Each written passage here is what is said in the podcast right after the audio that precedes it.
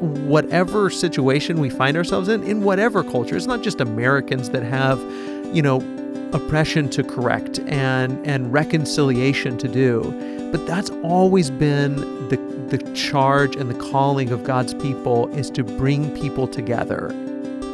Welcome to the Radically Christian Bible Study Podcast. I'm Travis Polly, and here we have one goal learn to love like Jesus. Each week, I visit with Wes McAdams, minister and author, and together we explore biblical passages and topics. I hope you enjoy this study. Okay, so today's episode is a little bit different. We have a guest for the first time on our Bible study podcast, Yeah. and I want to kind of walk through why we have a guest on today's episode. Um, Travis and I sat down and we talked about a question that was sent in, and I'll read that in just a second uh, from a listener named Aaron. Aaron sent in a, a great question, and Travis and I were talking about it. And I realized about halfway through that this particular question probably needs um, the perspective of someone who's not white. And you know, as I as we were talking about it, it, it occurred to me, and we finished the conversation, and then I thought, you know what, I want to I want to ask some other perspective, uh, get some other perspectives on this issue and on this episode and after reflection and discussion we decided let's re-record it because i would rather do it right than put something out um, and be misunderstood or misconstrued or or, um, or or put something out that would hurt somebody's feelings or cause uh, division or heartache because that's the last thing in the world that I want to do. I'm Yeah. all for reconciliation and peace and, and helping people come together. So I never want anything that we put out to to not do that. So uh, with that in mind, we invited Rosalind Miller, uh, who is on staff here as children's education director, one of our two children's education directors, and um, she does a tremendous job, and as well as uh, bringing me and helping me um, and bringing uh, perspective to a lot of different conversations and discussions. So, Rosalind, thank you so much for being part of this conversation. Well, thank you for having me. I'm excited about. Um, it's not a easy conversation to have because it's a horrible situation, um, and the question revolves around an event um, with a police officer named Amber Guyger, who was a or is a former Dallas police officer um, who shot and killed uh, a young man by the name of Botham Jean. Um, and I'll just read Aaron's email that Aaron emailed in, and then uh, then we'll go from there. Uh, so Amber, or I mean Aaron, emailed this. He said, "As you may know, Amber Guyger, former Dallas cop, is on trial for the murder of Botham Jean, a black brother in Christ. As a Christian, I don't know what to think about it. On the one hand, her carelessness caused the life of a brother in Christ, but I feel we should be praying for her and for, for and forgiving her." not wishing her a life in prison. I can see points on every side of the issue, though whether she should be locked up for life, get a short sentence, and why Christians should be rejoicing for a long sh- sentence or a short one, I just don't know what to think about it. Thanks. May the Lord bless you and continue the great work of this podcast.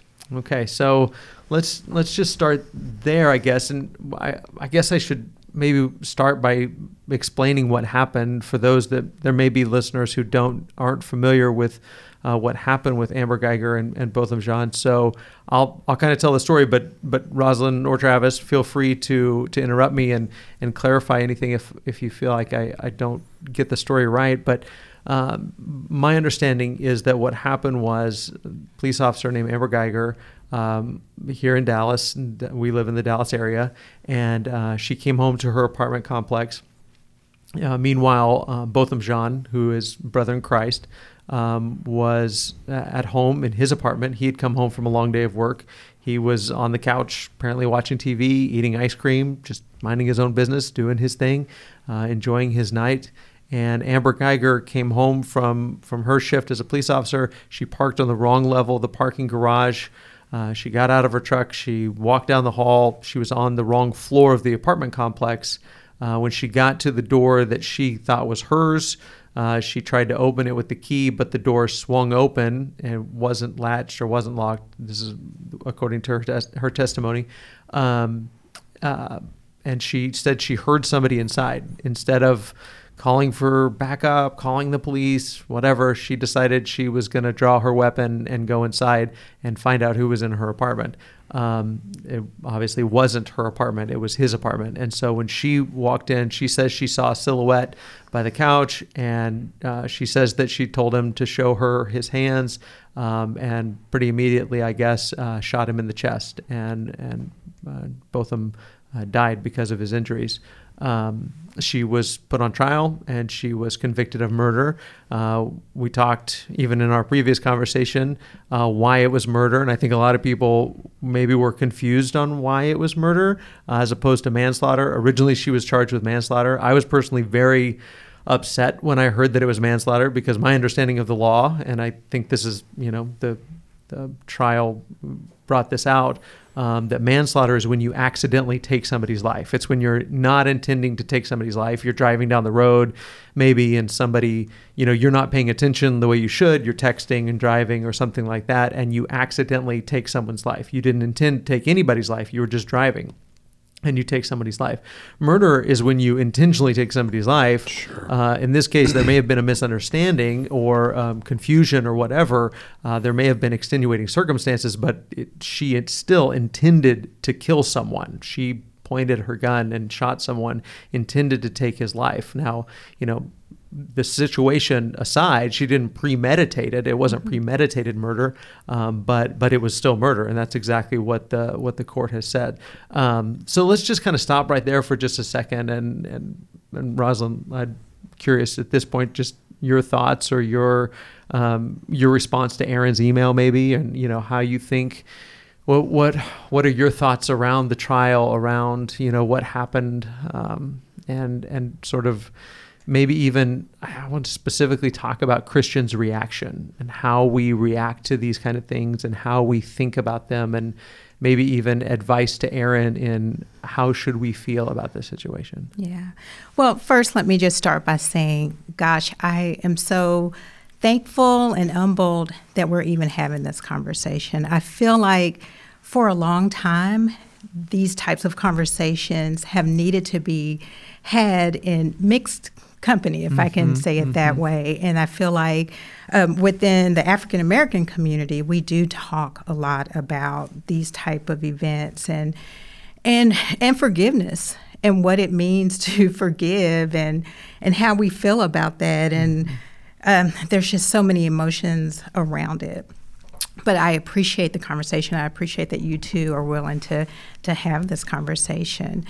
Um, as far as his question, how should we feel about it? Man, there's so many ways to feel about it. I think as Christians that we felt sad mm-hmm. about it, you know. And I just love, I, I know in the uh, last discussion that you guys had, you actually referred to a post that you made where you said that you were, you know, sad for all of these people. You were mm-hmm. sad for his family, you were sad for even Amber Guyger. And I just think that's the, as Christians, that's mm-hmm. how we should feel. We should feel sad, but we should also feel motivated, I think we should feel motivated to, to have discussions like this, to try to understand how something like this happens, and just what we need to do to implement forgiveness mm-hmm. and how we can support each other and help each other mm-hmm. with forgiving because it's not always um, it's, it's, it's not always easy yeah. and especially when you're talking about uh, these type of situations where you know for centuries, you know, you feel like you have dealt with injustice over and over and over again, and and how almost, you know, you think, wow, is it that is I should keep forgiving, or other people looking at me just like I'm stupid for mm. you know for continuing forgive and i think that that is the implication uh, that is what some people are putting on the black community actually mm-hmm. right now it's like mm. why are you forgiving? Why mm-hmm. why do you continue to you know you need to do something? Yeah. Right. Yeah. So That's yeah, I mean, there's there's so many like you said, there's so many layers, and and I feel like I personally felt like um, even as a young white man, you know, I felt like my heart was being pulled in several different directions. And as I, I thought about, I made a post uh, the day that she was convicted of murder, mm-hmm. and, and frankly, I was I was a little bit afraid that mm-hmm. that she was going to be acquitted. You know, I didn't know how the trial was going to go, and I felt like I think she's guilty, you know, and I mean, I'm not a juror and I'm not the judge and I certainly don't have a say in it. Um, but, but my heart is broken. My, and, and I said on Facebook, I said, my heart is broken um, for our country mm-hmm. that we're so divided and there's mm-hmm. so much conflict. My heart's broken for the African American community that mm-hmm. feels like, at least from my perspective, who feels like you use the word injustice, mm-hmm. you know, that we've got we've got centuries mm-hmm. of injustice, things that that that have you know we've gotten better and things obviously have gotten better than they, they were in the past but we have layers and layers and layers of injustice not just in the past but that obviously we feel like continue to happen mm-hmm. um, and and and, and there's problems that that have to be dealt with and and every time every time a young a young man is is gunned down for no reason, who's mm-hmm. shot for no reason, or you know, or th- these types of situations happen, it brings all of the issues to the surface, and it doesn't matter. You know, on one hand, it does matter, but on the other hand, it doesn't matter what the situation was. You know, it, it just brings all of this tension and all of this situation that just hasn't healed. I mean, because of everything we've been through as a as a country and as a culture, and so you know, I thought, man, my heart is breaking for that community. My mm-hmm. heart is breaking for, especially for Botham's family. Mm-hmm. Uh, so you've got, you know, his personal family and friends. And mm-hmm. I didn't know Botham personally, but I know a mm-hmm. lot of people that knew him personally. Mm-hmm. Um, and so my heart's breaking for his family and friends. And then I even said on Facebook, my heart is breaking for Amber Guyger. And I didn't.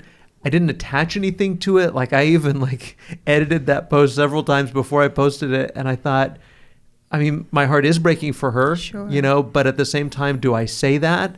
Am I being insensitive? I, I another group that I said I was my heart was breaking for was for the law enforcement mm-hmm. community. I've got mm-hmm. a lot of friends that are police officers mm-hmm. and and I know that every time a situation like this happens, it makes life more difficult and Absolutely. more challenging for them. Mm-hmm. And so, you know, and then I, I said my heart is breaking for Amber Guyger and I got a lot of pushback, mm-hmm. you know, about um, well, your your heart shouldn't be breaking for her. She's the criminal. She's the bad guy. And you know, I mean, on the one hand, I, I agree, but my response was, Jesus teaches me to forgive, mm-hmm. you know, and to turn the other cheek and to love love my enemy. So even if she is my enemy, and I'm not saying she's my enemy, mm-hmm. but but even if she is my enemy, my my calling is to forgive her. But at the same time there's also that tension that I, I wanted justice to mm-hmm. be carried out. I wanted, I, I didn't want Botham's family, and I didn't want um, our culture to to feel like there wasn't a consequence for what mm-hmm. happened, and and and all of those things. And then, and and you you mentioned forgiveness several times, and I'm glad you did because we haven't even brought up what happened next. Mm-hmm. so she was convicted of murder, and there was sort of a sigh of relief, like, okay, justice has been done. And then it quickly went into the sentencing. And then um, Brandt, um, Jean, his brother, Botham's brother, uh, was on the stand testifying to what he thought um, should happen with Amber Guyger. And I don't remember exactly what he said, uh, but he said, um, did he say he doesn't even want her to go to prison? I forget. He did. Uh, he did say that. And and he he said, I, I want you to know Jesus, or I forget exactly what all he said, but he asked the judge's permission to get down off the stand and go and hug her. I mean, it shook the world. I mean, it. I mean, everybody mm-hmm. took notice. So, if you don't mind, Rosalind, I would love to hear your perspective on sort of, especially from the African American community the reaction and even some of the family's reaction to um, to what Brandt did and, and the positive side of that, you know, and mm-hmm. the the way to go, you know, the forgiveness, but also m- maybe some of the, you know, I don't want to say the other side, but I mean th- there was some there there were some people who really didn't care for for what he did. I guess. Sure. Um, You know, it's really interesting. I I can't say that there is a negative side from my perspective Yeah. to what Brandt did. Right. He did exactly what we're called to do. Yes. He forgave.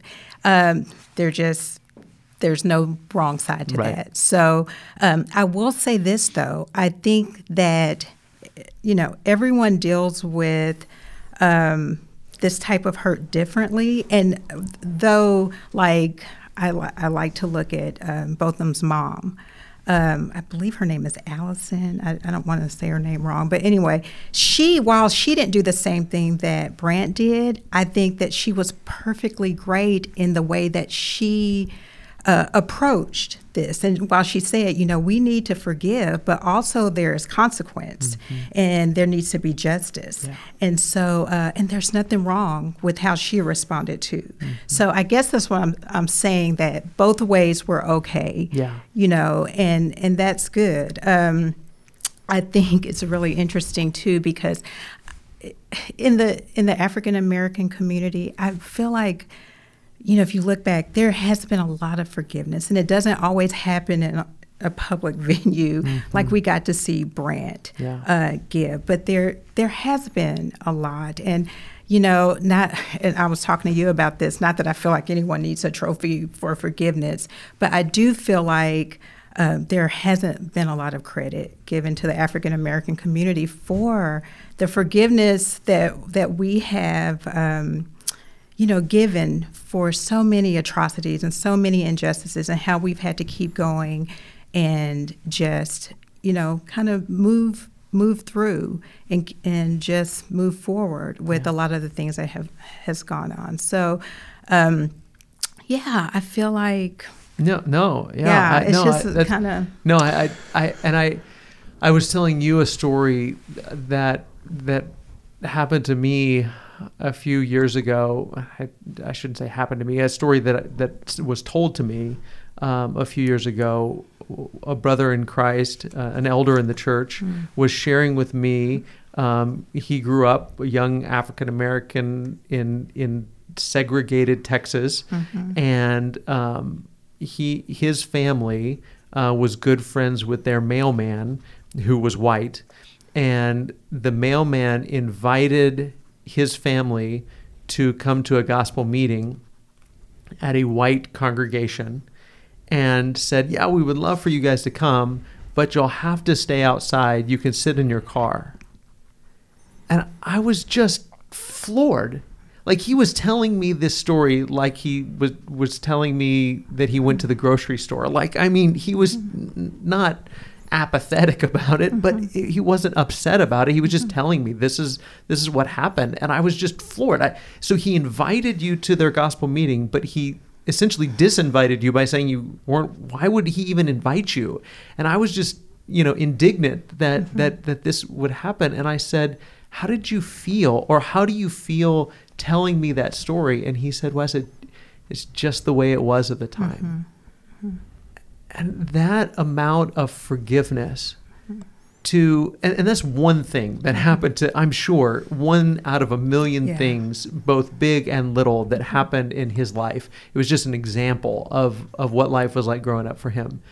And he held no bitterness and no anger and mm-hmm. no resentment toward mm-hmm. that man or that man's circle of friends or towards the white community in general. No resentment, no bitterness, no anger whatsoever. Was loving and forgiving. And that is incredibly and so when I see someone like Brandt or I see somebody like like this brother, um, it, it inspires me because like you said, there is no negative to that. It's only positive. Um, but I, I guess what, and maybe correct me if I'm wrong, but I, I guess what maybe there's some pushback to is I, I don't think we ever want to be guilty, and, and I'm afraid maybe we have been guilty of telling oppressed people or people that um, that feel like injustice has been done to them, um, telling them it's your responsibility to be forgiving and loving and whatever, and not seek justice and not seek uh, fairness and equality. Um, and I and I feel like maybe that was some people's reaction was like don't don't tell me to forgive because what I want is justice you know mm-hmm. I want and and that tension of trying to like you said Botham's mom held that really well with both hands in mm-hmm. yes we mm-hmm. forgive and we love her mm-hmm. and we want her to find Jesus and we want her to be reconciled to God and you know we want what's best for her but at the same mm-hmm. time there are consequences to to our actions and there is, it's mercy and justice are not at odds with each other. No. But but I feel like sometimes maybe. Um, maybe we we come across like that's what we're saying like you shouldn't seek justice you should be more forgiving you should be more um, you know whatever mm-hmm. a question for both of you um, as wes and i talked about this i've had time to kind of rethink a lot of the questions that i have about about this this thing that happened and and I know one thing that has been rolling around in my mind ever since it first happened and we heard about this was, you know, I'm always very suspicious of of news, as I think we all have become, because we get news, we get the the thing that happened mm-hmm. at the same time as we get reactions. because you know, in the same amount of time that I get it, everybody's getting it. Millions of people are getting the same news, and then they're commenting on it. Many of them, and so immediately I heard the, I heard the story, and it was it, it, was it was particularly pulled out for me because uh, this young man went to Harding. Um, uh, I, I, actually first saw it because my cousin who went to Harding was a you know sort of a friend of his and, and posted about it, and immediately heard about it and thought, you know, heard the story and how it went down, and I thought, oh man, somebody in their own home and this officer comes in and it's just this horrible thing that happens and you immediately put yourself in the shoes of somebody who man Oh, I've been sitting at home eating ice cream, watching TV at night, and I can't even imagine something like that happening. Mm-hmm. But then the reactions started happening, and uh, you know everybody on every you know with with and uh, with every perspective weighs in, and it's not entirely self evident to me about when I hear this story that there was anything uh, that, that was racially charged that she had i mean i think from the day one it was well did she mean to do it? That was the question. You know was was there some prior motive to this? Um, but i think that's what complicates everything is is i don't when i hear the story i don't hear anything that makes me go it, it just sounds like a horrible horrible horrible mistake that should not have ever happened shouldn't have even you know the, the, the variables that, that were involved that, that let this thing come about. None of none of them should have come about. None of them should have combined to to, to let this happen. But it's not entirely self-evident to me that there was some, you know, maliciousness or even racism involved. I think that brings up a, a, tremendous point, and I'm glad that you asked that, Travis, because I, I, think that that sometimes that's exactly. I think you hit the nail on the head in where we're talking past each other in our culture yeah. today, where one side is saying, "You see, this is the systemic problem that we're dealing right. with," and the other side says, "Why are you playing the race card? Why why is this? What what does right. this have to do with race at all? Anyway, you know?" Because then I feel like I'm I'm missing I'm missing something. I'm not connecting some dots. That's exactly right. So I if Rosalind, if you want to speak to that, I mean, I of course I have my thoughts on it, but I, I would love to hear your perspective on this. Yeah, you know, it, it is hard because over the last several years, this type of thing has happened over and over right. and over again, and I think a lot of people do look at these situations and they and they feel like it's not because of someone's race, right? But yet it keeps happening and so it's it's kind of hard. It's mm-hmm. kind of hard for me to look, and I think that, and it's you can sit back if it's not happening to your community. Mm-hmm.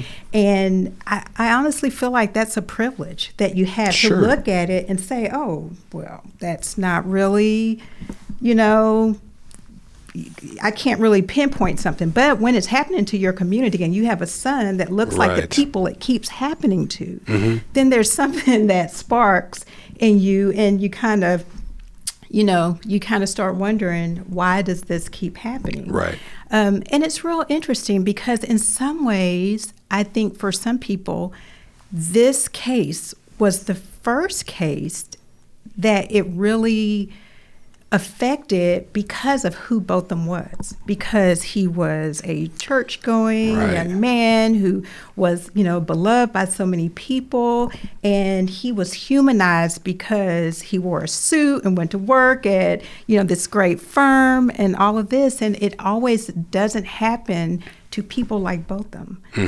And so, uh, and that's really interesting, you know, to kind of say, well, people cared this time mm-hmm. and people noticed. And I mean, honestly, I've thought a lot about this because, you know, we, we have her testimony about, um, you know, what she saw when she walked in there. But, you know, Wes and I were, we were having a conversation about how f- for black people, like, our skin color is criminalized. And I, that may be hard for a lot of people to understand, but it's like, I don't know, it's like you prove every day, especially when you meet someone new, that you're okay, that you're not a criminal. That's that's essentially mm-hmm. what you are having to prove when you meet people and have a relationship with people, when you go to church with people and they go, "Oh, you are such good people and you are good and your kids are good and because they have gotten a chance to know you and that's Right. why i love the congregation that we're in now because it's so great it's so diverse and we're getting to meet people that don't look like us and didn't have the same background that we had that and we can just like when something happens on the news to a group of people, even though it's not my background, I can think about someone. Uh, sorry, I can think about someone at our congregation, and it's easier for me to empathize. Um, but I think it's so when you don't have relate. Uh, when you don't have relationships with people that who are different, I just think it's hard to empathize. And when you have not had these kind of conversations and you don't know, I mean, and, and part of it, honestly, Travis, I think is the poor job that um, our country does with teaching history. And uh, honestly, there's just not great history about African Americans and what we've been through. And I mean, even in fairly recent history, you know, we talk about like your friend Wes uh, that, that went to the church here in Texas, um, who's a member of the church and, you know, was going to have to sit at the back. But I mean, we're, we're talking like my long ago. parents' generation. Yeah. Right? And yeah, my this guy's not very old. That was telling me that story. Yeah, Right. I mean- and my great grandparents that actually were coming out of slavery and Yeah. just like my mom and dad that lived in the Jim Crow South. And I mean, things that, you know, it doesn't sound racial to you when you hear it, Sure. but I can tell you they see it. You know, we just uh, we just experienced uh, kind of going through the funeral and death of Elijah Cummings, uh, who is a congressperson uh, in the United States, and you know, just to hear him talk about how things felt like in the 50s and 60s and how you know when you feel that now i mean they, he has something to compare it with. It's like it feels the same some situations. Yeah. and i guess unless you've been through it it's really hard to you know i can understand how it would be really hard for you to know but when you have been through it you know Right. right That you makes just sense. know and so you know i think a lot of people in our community we know and we and again we've watched people over the last several years kind of go through the same thing but because they weren't Botham because they didn't have his background it, a lot of it was just kind of dismissed and, and i think what's so timely about this conversation is that you know we look at uh, Brandt and the forgiveness that he just poured out on Amber Guyger and how beautiful that was and i think it was for so many people, and I know there were naysayers and people who were negative about it, but it was somewhat of a kumbaya moment. I think, especially for the Christian community. Yeah. And then, not long after that, within a couple of weeks, yeah. there's been another case where a woman, African American woman, was in her home, and she was it was uh, she had a neighbor to call. Her name was uh, Tatiana Jefferson, and she had a neighbor call to do a wellness check. She's playing video games with her nephew, and uh, the police come to a wellness check, and she ends up getting shot and killed in her home. He shoots through a window and shoots and kills her. Now, a lot of people go, "Why would that?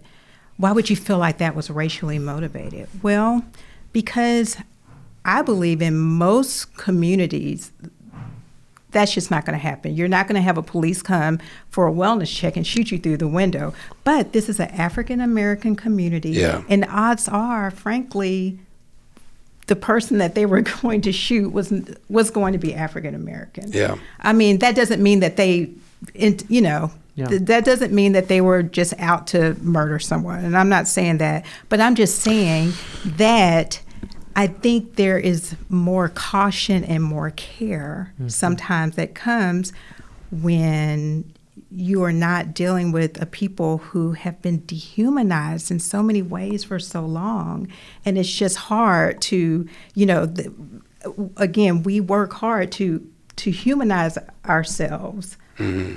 you know by trying to be good people by forgiving.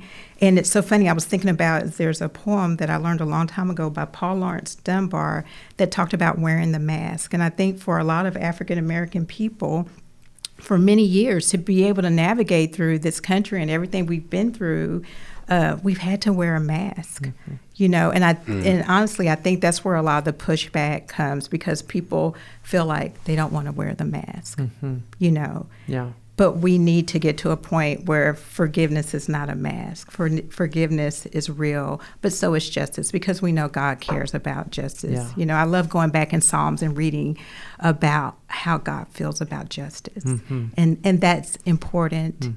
And so is forgiveness. Yeah. So we've got to make those two things work together. I think that's exactly right. And I mean, and and I'm glad you brought us back to the scripture because I mean, and and really with our new format in this podcast, we're really trying to really dive into. And so I thought into the scriptures, and you know, and I thought a good passage to look at and to think about in this context is Isaiah chapter one. Um, and and so the Lord is speaking through Isaiah, um, and and really telling his people why he's so angry with them. You know, it's interesting that we have this tendency to focus a lot on um, religious people should like, like even if you just like finish that sentence religious people should what? Like worship right? Or you know we have conversations about how we should dress when we go to worship. We have all of these kind of what i would when you read the scriptures you can't help but think a lot of our conversations about what quote unquote religious people should do might be pretty superficial when you really get down to what does God expect from his people. Um, and he told the people of Isaiah's day, he said, when you spread out your hands, you know, to worship, I'll hide my face or hide my eyes from you. Even though you make many prayers, I will not listen because your hands are full of blood.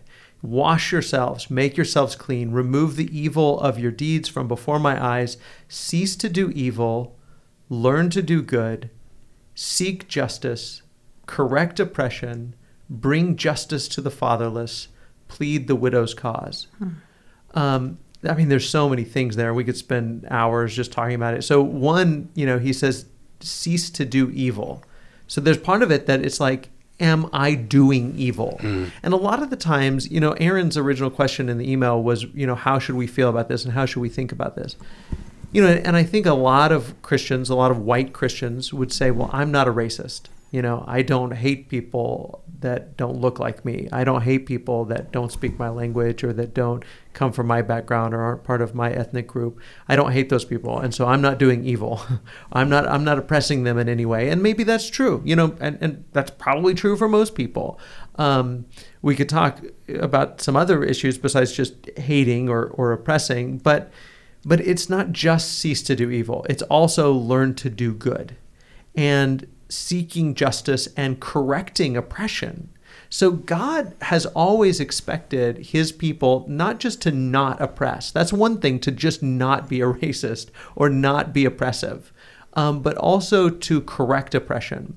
And, and I think that, you know, we could, it's one thing to look at our culture and look at our community and say, you know what, it's better than it was. And man, that's true. You know, I'm so glad that we don't live 50 or 60 years ago. But I think sometimes we forget, or I forget. And like you said a minute ago, Rosalind, it's easy for me to forget. And that is a privilege because it's easy for me to forget that this wasn't that long. We're not talking about ancient history. We're talking about very recent history um, that parents and grandparents were a part of. Um, and that we, those scars, and not just the scars, but, but still the injustice continues to linger and the effects of those the effects of slavery and then the effects of reconstruction after the civil war and the effects of uh, jim crow laws and segregation and all of those things those those of the effects of those things are still present even though the laws have been changed and it's illegal to treat people the way that we did treat people in this country at one point the effects are still there and you know one one guy I heard one time said, you know, it's not. Um, how did he say it? He said, "I didn't, I didn't make the problem. It, I didn't cause the problem. In fact, you may have been at that same conference. Maybe I forget exactly where I heard him say that, but he said, you know, it." I didn't create the problem, but it's my responsibility. You know, it's it's not my problem, but it is my responsibility. I forget exactly how he said it, but but in other words, you know, I didn't I didn't contribute to this. I didn't make mm-hmm. this. This isn't my generation's fault, you know, that we are where we are. But but whatever situation we find ourselves in, in whatever culture, it's not just Americans mm-hmm. that have, you know, oppression to correct and sure. and reconciliation to do but that's always been the the charge and the calling of God's people is to bring people together and to correct oppression and if there is anyone that has been or is being oppressed or hurt in any way and I'm not I'm not saying and I don't think you're saying either that that all policemen are bad or oh, that you know or that there's the, yeah I, we're not mm-hmm. saying that nobody's saying that. Mm-hmm. but what we are saying is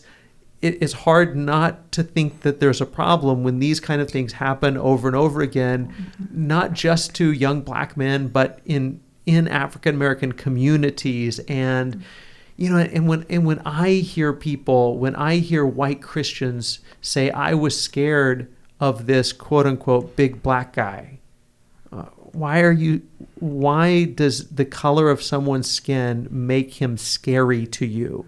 Why are you afraid he's a bad person because he's a black person? Why is that? Why are you making that assumption? Why do you assume the very worst about somebody because of the color of their skin? You may not hate them, you may not want to hurt them, and I'm not saying you do. I don't think most I, don't, and most police officers are, are good people, and I don't think most of them have any intention of hurting anybody. I doubt Amber Guyger wanted to hurt anybody. Mm-hmm. And it's not, sometimes it's not about hate, but it's about fear and it's about assumptions that we make.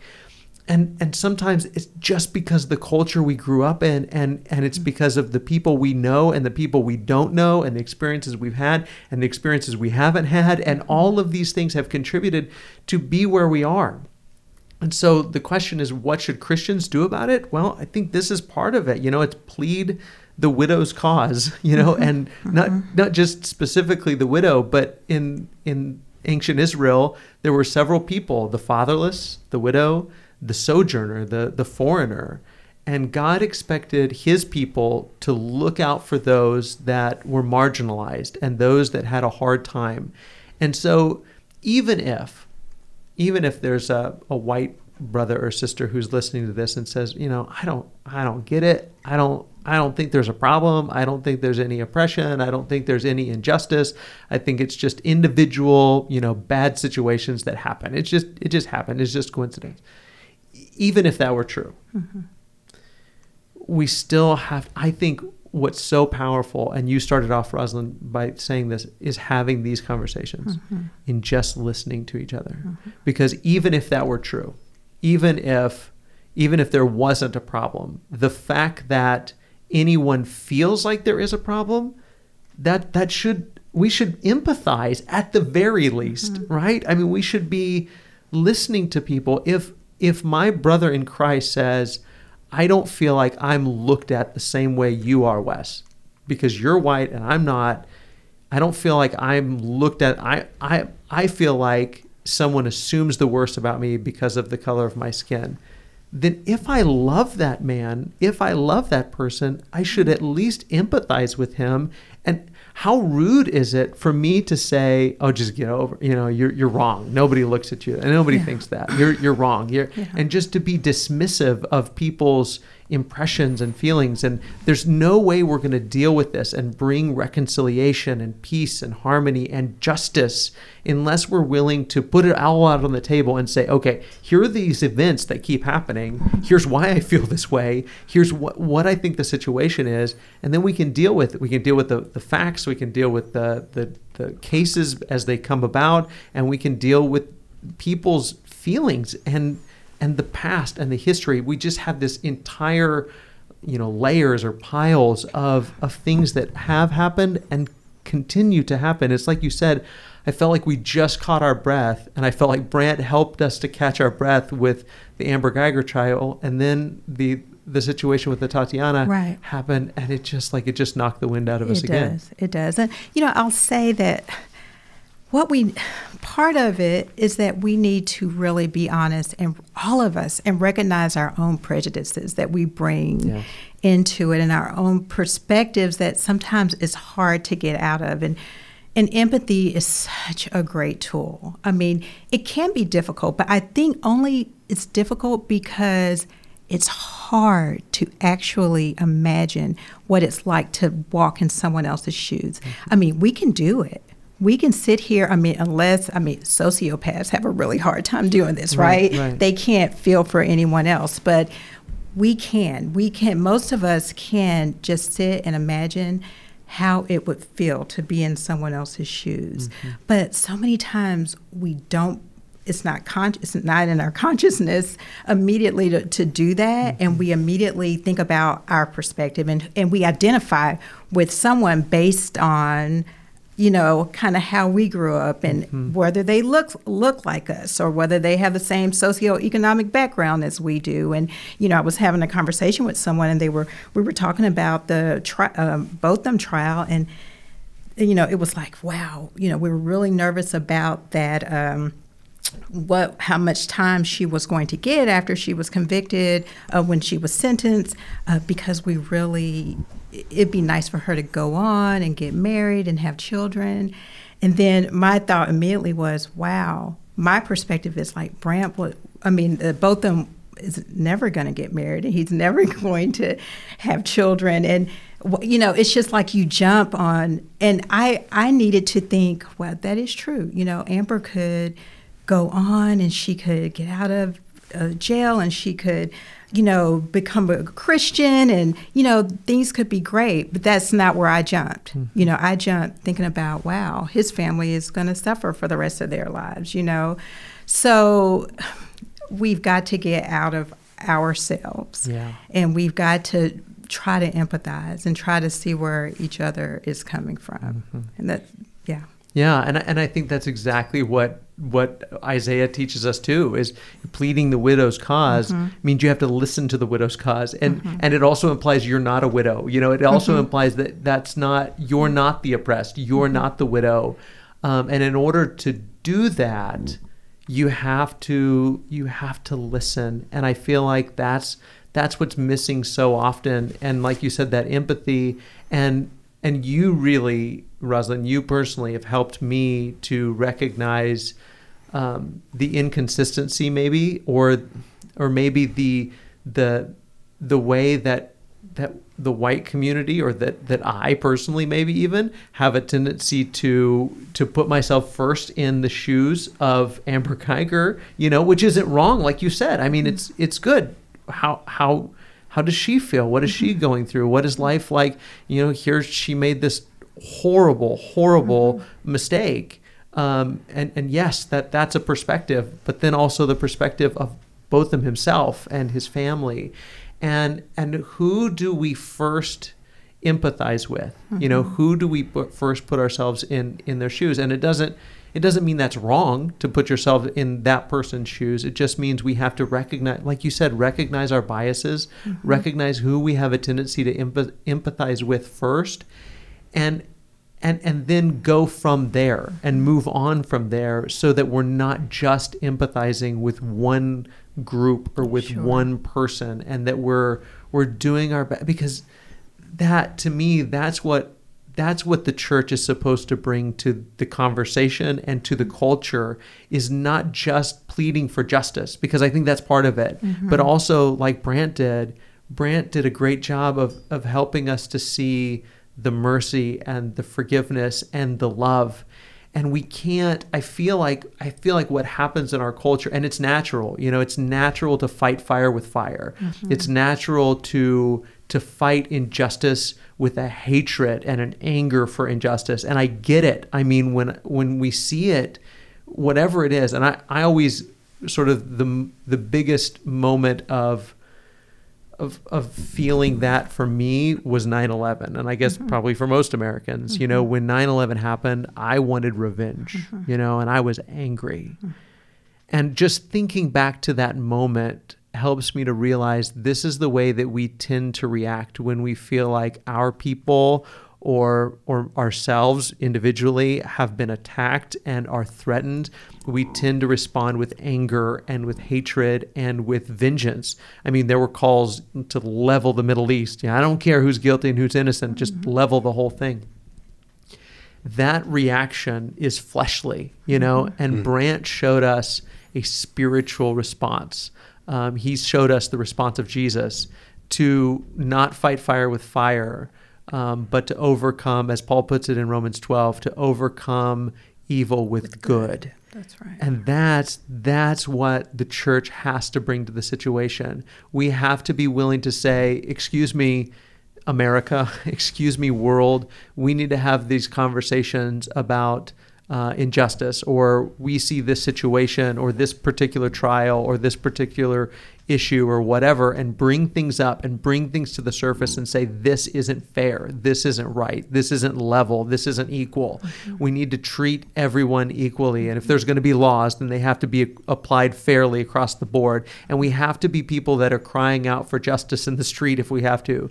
But at the same time also modeling this kind of loving response and it doesn't make sense. I mean it it, it does baffle the mind to to look and to say how could you do that? How could you hug the woman who took the life of your brother? But that's exactly what Jesus calls us to do. When someone slaps you on the cheek you turn and you let them slap you on the other and you you carry if somebody asks you to go a mile with them you go too. But but I think that for me what's really important is that I let Brandt his example but his example as he's reflecting Jesus change Wes, mm-hmm. you know, and not say, you see, African American community, this is how you need to respond. You know, mm-hmm. it's, do you see Wes? This is how you need to respond. Mm-hmm. When something bad happens to your country or your community or your family or you personally, Wes, this is how you respond. You overcome evil with good. Mm-hmm. And I hope I hope and pray that if something ever happened to me, that's how my family would respond. And if something ever happened to my family, that's how I would respond. And I love, I love when these moments are held up for the world to see that this is what the church does. Um, I think about times where there's been church shootings and where there have been, I, I think about uh, the example, I think it was in Pennsylvania, about the, the shooter that came in and shot the little Amish girls. And, and the Amish community, they, they went and they ministered to the shooter's wife and child. Uh, in the wake of their own grief and tragedy, they went and ministered to the family of their enemy. Um, and, why should that surprise the church you know or christians or anybody who who names the name of jesus? This mm-hmm. this is what the kind of thing that we ought to do. But of course the world would look at that and say well that, that doesn't make sense. And you're right it, it doesn't. But mm-hmm. this is how this is how we bring about justice both in exposing injustice but also overcoming evil with good. Mm-hmm. Yes, I mean just to be just to see that example of a transformed life, a truly transformed life is so encouraging. And I guess who was the person that sent the email to you? Aaron. Aaron. Mm-hmm. I, I, love his question. I love his heart. Yes. For sending that uh, question in. Yeah. And I just think as Christians, Aaron, we should not um, ignore injustices. Yes. We should not.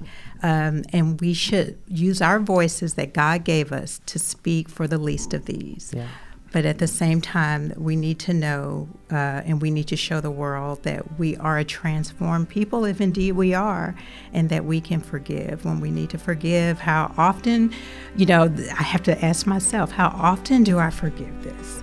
And it's as many times as I am called to forgive, is how often I need to forgive. I want to thank my church family, the Church of Christ on McDermott Road, and our editor, Travis Pauley, for making this podcast possible. And thank you for listening. If you haven't already done so, please rate, review, and subscribe to the podcast on Apple Podcasts or wherever you're listening. I also want to invite you to check out Logos Bible Software, who has partnered with us to give our listeners a great discount. Just go to radicallychristian.com slash logos, L-O-G-O-S. I think you'll love the software and you'll get a great discount by using that link.